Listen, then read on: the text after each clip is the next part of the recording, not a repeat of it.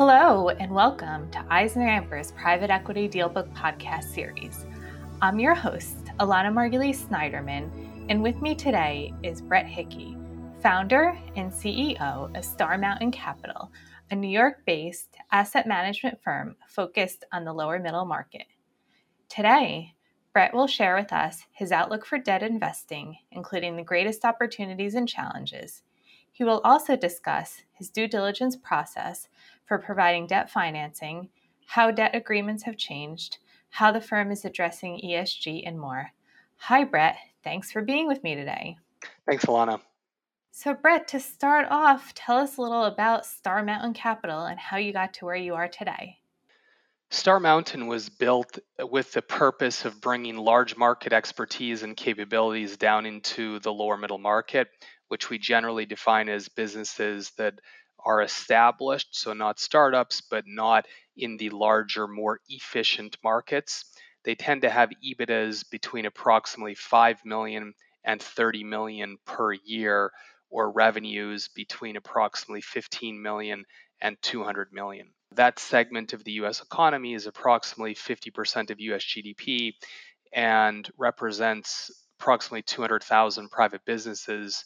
With an aging demographic, there's a lot of demand by business owners that own these private companies to find what we call value added lenders to help them think about how to take their business to the next level and ultimately exit. That often includes add on acquisitions, other strategic growth financing initiatives where they don't yet want to sell to private equity. So Star Mountain was built with that purpose in mind to focus on the, as you say, challenges and opportunities within this market segment. We manage approximately $3 billion today. We're a 100% employee owned firm. From an ESG perspective, uh, we like to eat our own cooking. So we are 50% women and, and minority as an employee base. Uh, I share the profits of our investing with 100% of our team, including office managers and first year analysts. And we really have a hyper aligned culture with each other and our investors. That's a little bit about us. Great. So, Brett, PitchBook recently released data noting the significant private debt fundraising secured last year, and that private debt is now the third largest private market strategy in terms of assets under management. In your opinion, I wanted to ask you what is driving this trend, and can you share your outlook for private debt investing in the future going forward? The capital inflows into private credit, as you mentioned, have been very substantial. That comes as a result of one, banks continuing to have different regulatory and other challenges, making it less efficient and making them less nimble to work with business owners, and for business owners to often look for uh, partners that can be uh, perhaps more reliable, more straightforward, more transparency in working with them, which the private credit marketplace has generally helped fill that void along with the increased demand coming from the aging demographics, in one case from the lower middle market, where 95% approximately of the business owners are founder owner operated. And with the aging demographic, that is changing. So, what that means, you have a lot more businesses that are perhaps for the first time looking for private credit and private equity capital. That increases the demand. Some of the challenges with banks decreasing the supply of capital, and that has driven a lot of interest for private credit from a business standpoint. From an investor standpoint, there has been, uh, until recently, and that's perhaps changing now as we're seeing, but quite a low rate environment. Investors have been seeking better yields than what they could get in the more efficient public markets. And now, investors, as they're worried about challenges in the economy, are looking for safer assets. Again, yield. There's many investors from high net worth investors to public pensions and everything in between, insurance companies that want consistent, predictable yield. And that's often one of the things that they're looking for within private credit that's driven not only the historical demand, but uh, views to a continued growth in demand for that, both by investors and business owners. Oh, great, Brett. And more specifically, what are some of the extreme opportunities for private debt fund investing and why? Some of the tailwinds that we see include the the very macro type of ones around aging demographics. Within the lower middle market, if you compare that to the middle market, so in simple terms, if you can grow your business from approximately under 20 million of EBITDA to over, generally speaking, the markets become materially more efficient and that commands a higher valuation multiple. So if you owned a business, Alana, that did 15 million of EBITDA and you're a baby boomer, you'd be saying, How do I get over 20 million of EBITDA so I can eventually sell this business at a high valuation? And within that, often doing acquisitions or things of that nature can be a very attractive way of growing your business. So that's something that you know you're looking to do. And for an investor, therefore, if you can invest in companies and find high quality businesses in the lower middle market and help finance and grow them to the middle market, you can perhaps capitalize on a value investing where you can invest at lower valuations, lower leverage ratios, better covenants on average, and then perhaps get some type of equity upside through warrants or structured equity to try to create an asymmetric return where if the business really goes well, you can share in that upside while protecting your downside. So that aging demographic overlaid with the valuation arbitrage between the lower middle market and the middle market is one of the uh, ways that we believe investors can look for uh, alpha or premium returns in the market. And Brett, on the other hand, what areas do you anticipate the greatest challenges for private debt fund investing and why? I think there are a number of them. One is we've been in a bull type of a market with a pandemic blip for the last 12 years or so. And in the larger markets that are more efficient and much more competitive, that has yielded higher EBITDA adjustments. That has yielded higher leverage ratios in some cases and, and understated leverage ratios because of those EBITDA adjustments. And then also on top of that, lower covenants. And that can generally pose a lot of risk. S&P recently came out with a report saying that the private equity buyouts have on average 92% of the loans being covenant light, so the vast majority.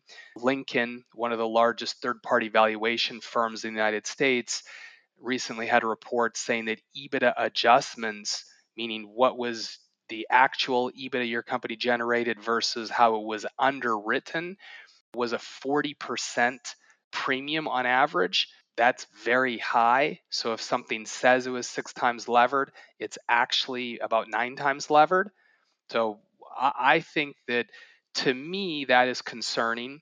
Of course, it really only matters if you generally either invest in companies that aren't defensive or we have a macroeconomic downturn. But I think there's a lot of risks out there for that have been there for a while.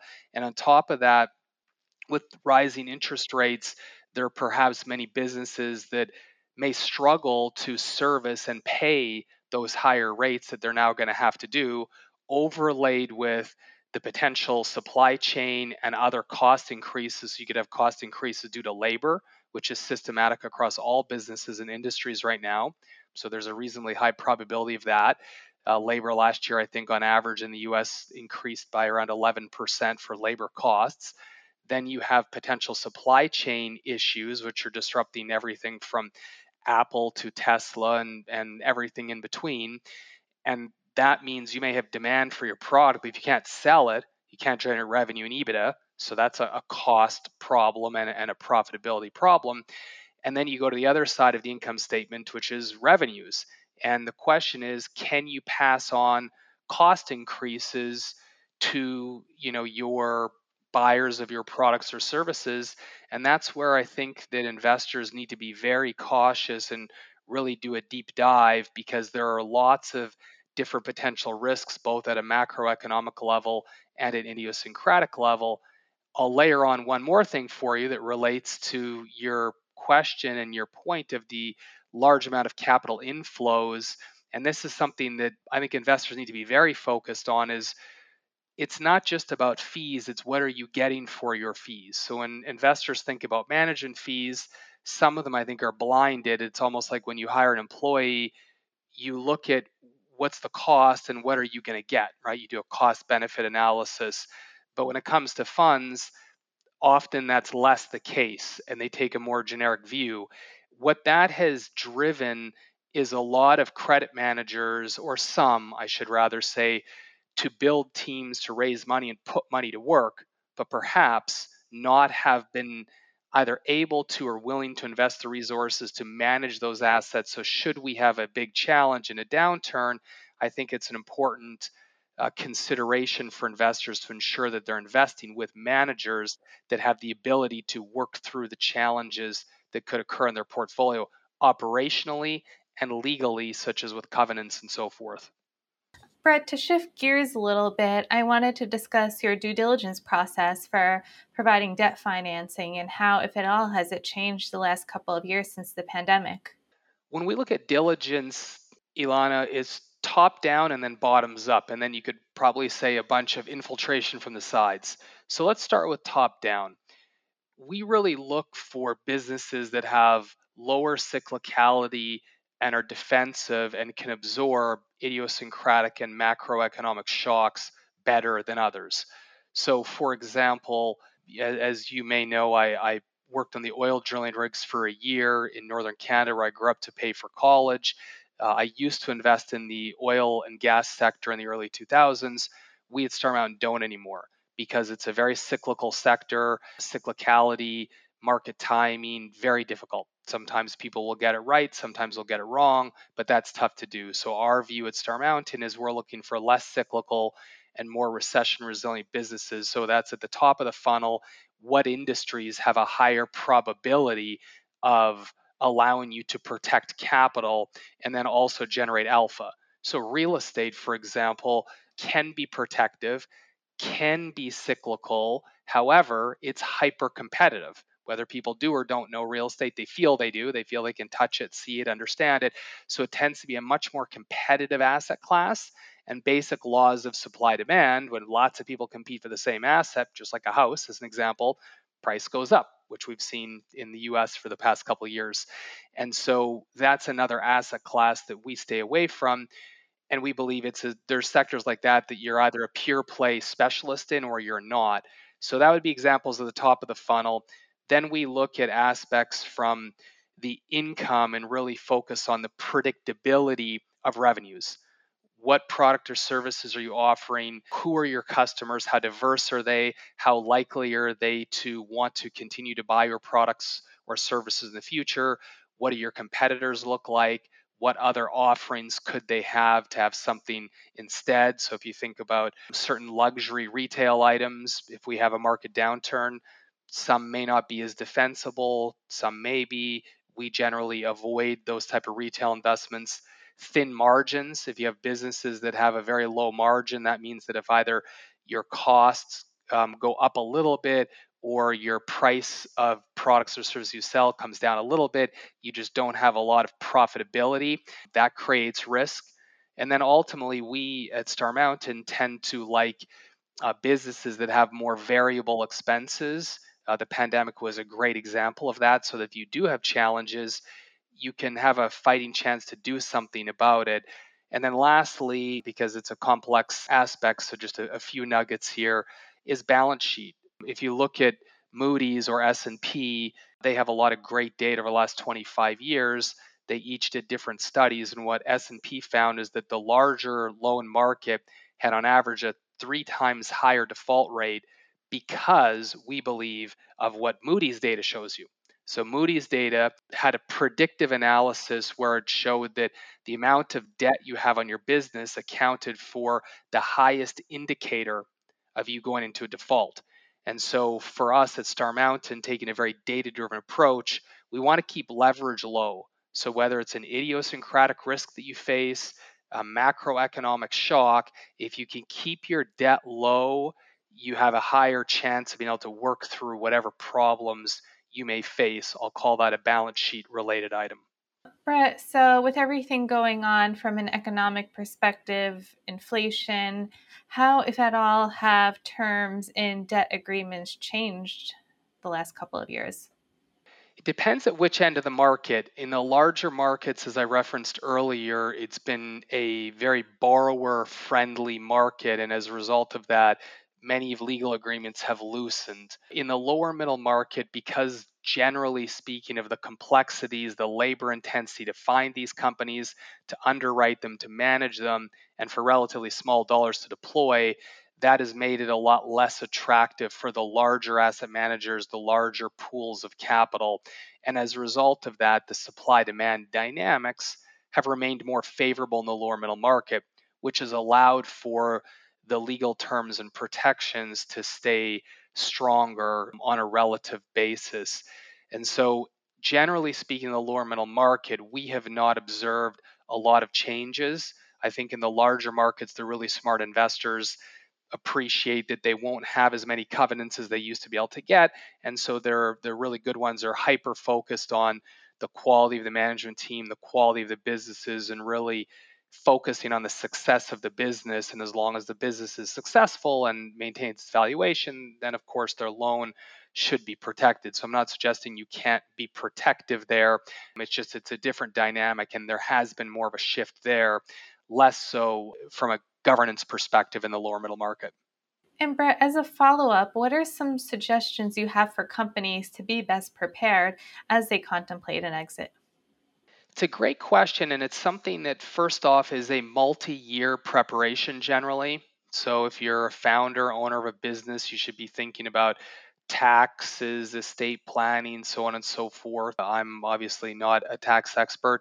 Areas where, where your firm can obviously be much more helpful to people, but those are things that on an individual basis, to do the right way, often is a two year type of preparation. And then the business itself, I would say that's probably close to a two year preparation as well, sometimes more, depending on how aspirational your exit objectives are.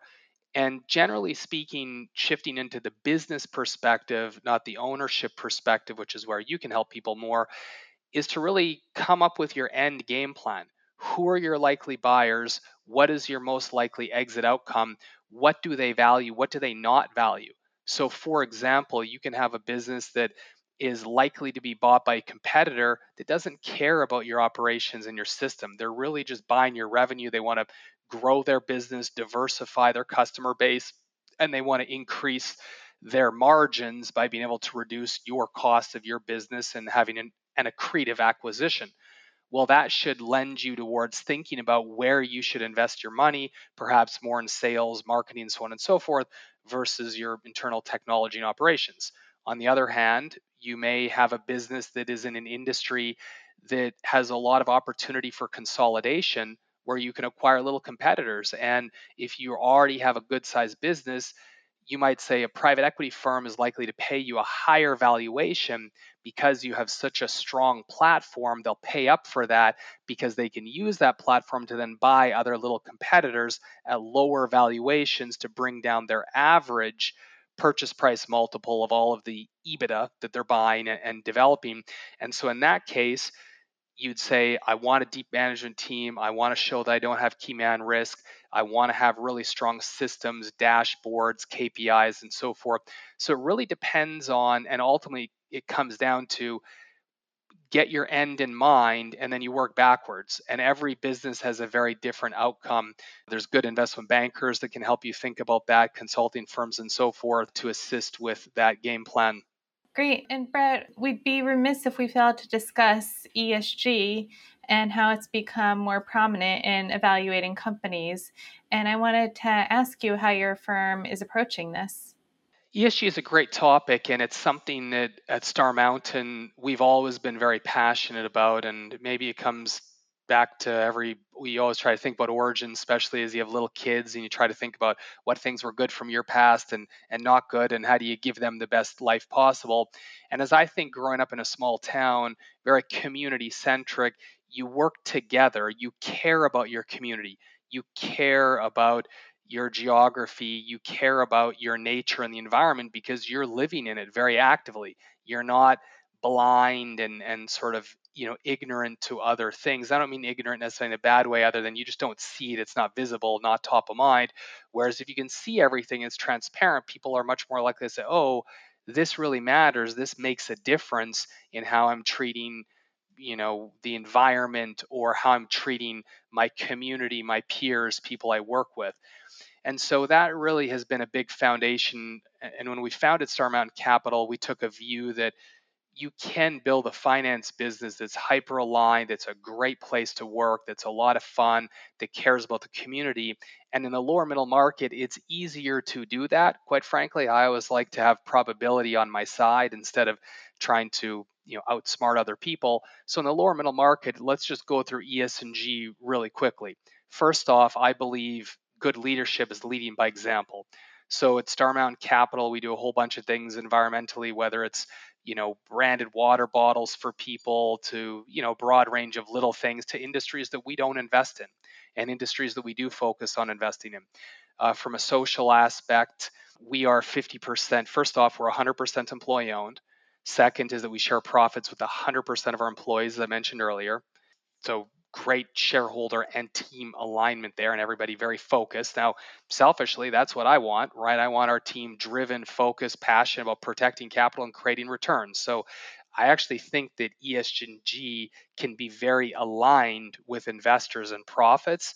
And from a governance perspective, Star Mountain, with nearly 60 full time employees, we also have approximately 40 senior advisors and operating partners that help us run all aspects of our business. And so and then we also have a charitable foundation, Star Mountain Capital's charitable foundation, where we do other things in the community that are truly nonprofit in nature and in supporting whether it's children in Ukraine recently, or we support a lot of things around health and wellness and so forth. My mom died of cancer when I was young, so that's something I'm passionate about, and and and I'm sure almost everybody has unfortunately been been impacted by the big C. So we're really trying to do things like that, healthy food in the office for everybody. During the pandemic, every month everybody was getting a, a healthy food package. Some people drank the green strings. Some people said I, I can't really stomach that stuff, but at least we give it to people and they can choose. And and then if we look at leading by example then with our portfolio companies, governance is a really easy one because as you further institutionalize your business going from the lower middle market to the to the middle market, it makes you a safer business and more valuable. So what we do at Star Mountain instead of trying to motivate people with the stick, we try to motivate with the carrot to say, here's how this can make your business more valuable. Here's why we do it, here's how we do it, and here's why we think you should do it and we're a shareholder with you and this is in all of our best interest. So we've also trademarked the collaborative ecosystem uh, at star mountain where we'll help you find board members build your board members manage them other senior executives as an aspect of a governance and try to help educate you on why shareholder alignment how you treat employees things you do why that stuff matters and if you want to attract today's best talent, if you want to attract them, retain them, motivate them, as we all know, right, you got to be all in all the time because, as people say, right, there's a war on talent. And so, if you want to have the best business, you, you got to be hyper focused on people. And today's young generation, which I really applaud them for, they really care not just about, you know, the shiny coin, which there's still that motivational element, which is why alignment, I think, is big but they really care about purpose and impact. And lower middle market, smaller companies, it's easier to feel more impactful in a 100 or 200 person company than a 10,000 person company. And so I think there's a big benefit for businesses in the lower middle market to really continue to attract and retain talent, which I think is a critical driver of investment success as well. Because at the end of the day, a lot of business performance comes down to the right people, the right process, the right procedures. Brett, we've covered a lot of ground today, so I wanted to see if there are any final thoughts you'd like to share with us today. Appreciate that. We're passionate about what we do at Star Mountain. I guess I'd be remiss to say uh, we're hiring. We're actively looking for a bunch of people. So please feel free to go to our website, check the Career Center. Uh, we we recently opened an office in Tampa Bay, Florida. Forward thinking about employees had nothing to do with me wanting to have some beach house or something. Which, for sake of clarity, I do not have, and I do not have there. It was totally data driven on where do we think can be a really high quality place to develop and grow talent where they can have high quality lives and especially when you think about diversity and inclusion a cousin to ESG if you will is one of the issues that that I think my mother faced when she uh, worked at IBM was trying to be a mother and try to work full time is very difficult, especially with commuting. So living, you know, having our office headquartered in New York City, it's tough if you want to have a young family and you're commuting a lot and your kid's sick or your kid's got a sports game or whatever it might be. We wanted to create an environment where that commute time was very low, the friction was very low. So we're always trying to think about things and make forward decisions. Ask me in two years whether it's worked out well or not, and I'll, I'll, let you know. But at minimum, we're really trying to put a lot of thought and a lot of effort behind not just lip service, but trying to really make a difference and uh, focus on attracting and developing the best people. And also from a diversity perspective, the other thing that we do is a year round internship program, which I'm proud to announce that we have trained over 100 students now in our year round paid program and hired nearly 30 of them full time through that, which has been a very distinctive uh, talent development aspect that we've done at Star Mountain. And about, I think it's about 60% have been women and minorities. So there is a, a gap in, you know, socio dynamics that way. And I think to do something about and change, there needs to be development. So I won't go any further than that, but I always love asking people, what are you doing about it? So I try to lead by example and say, we're not just trying to give lip service, we're trying to show that we're putting our time and our capital behind making change. Yeah, Brett, absolutely. Well, I wanted to thank you so much for sharing your perspective with our listeners today. And thank you for listening to the EisnerAmper podcast series. Visit EisnerAmper.com for more information on this and a host of other topics. And join us for our next EisnerAmper podcast when we get down to business.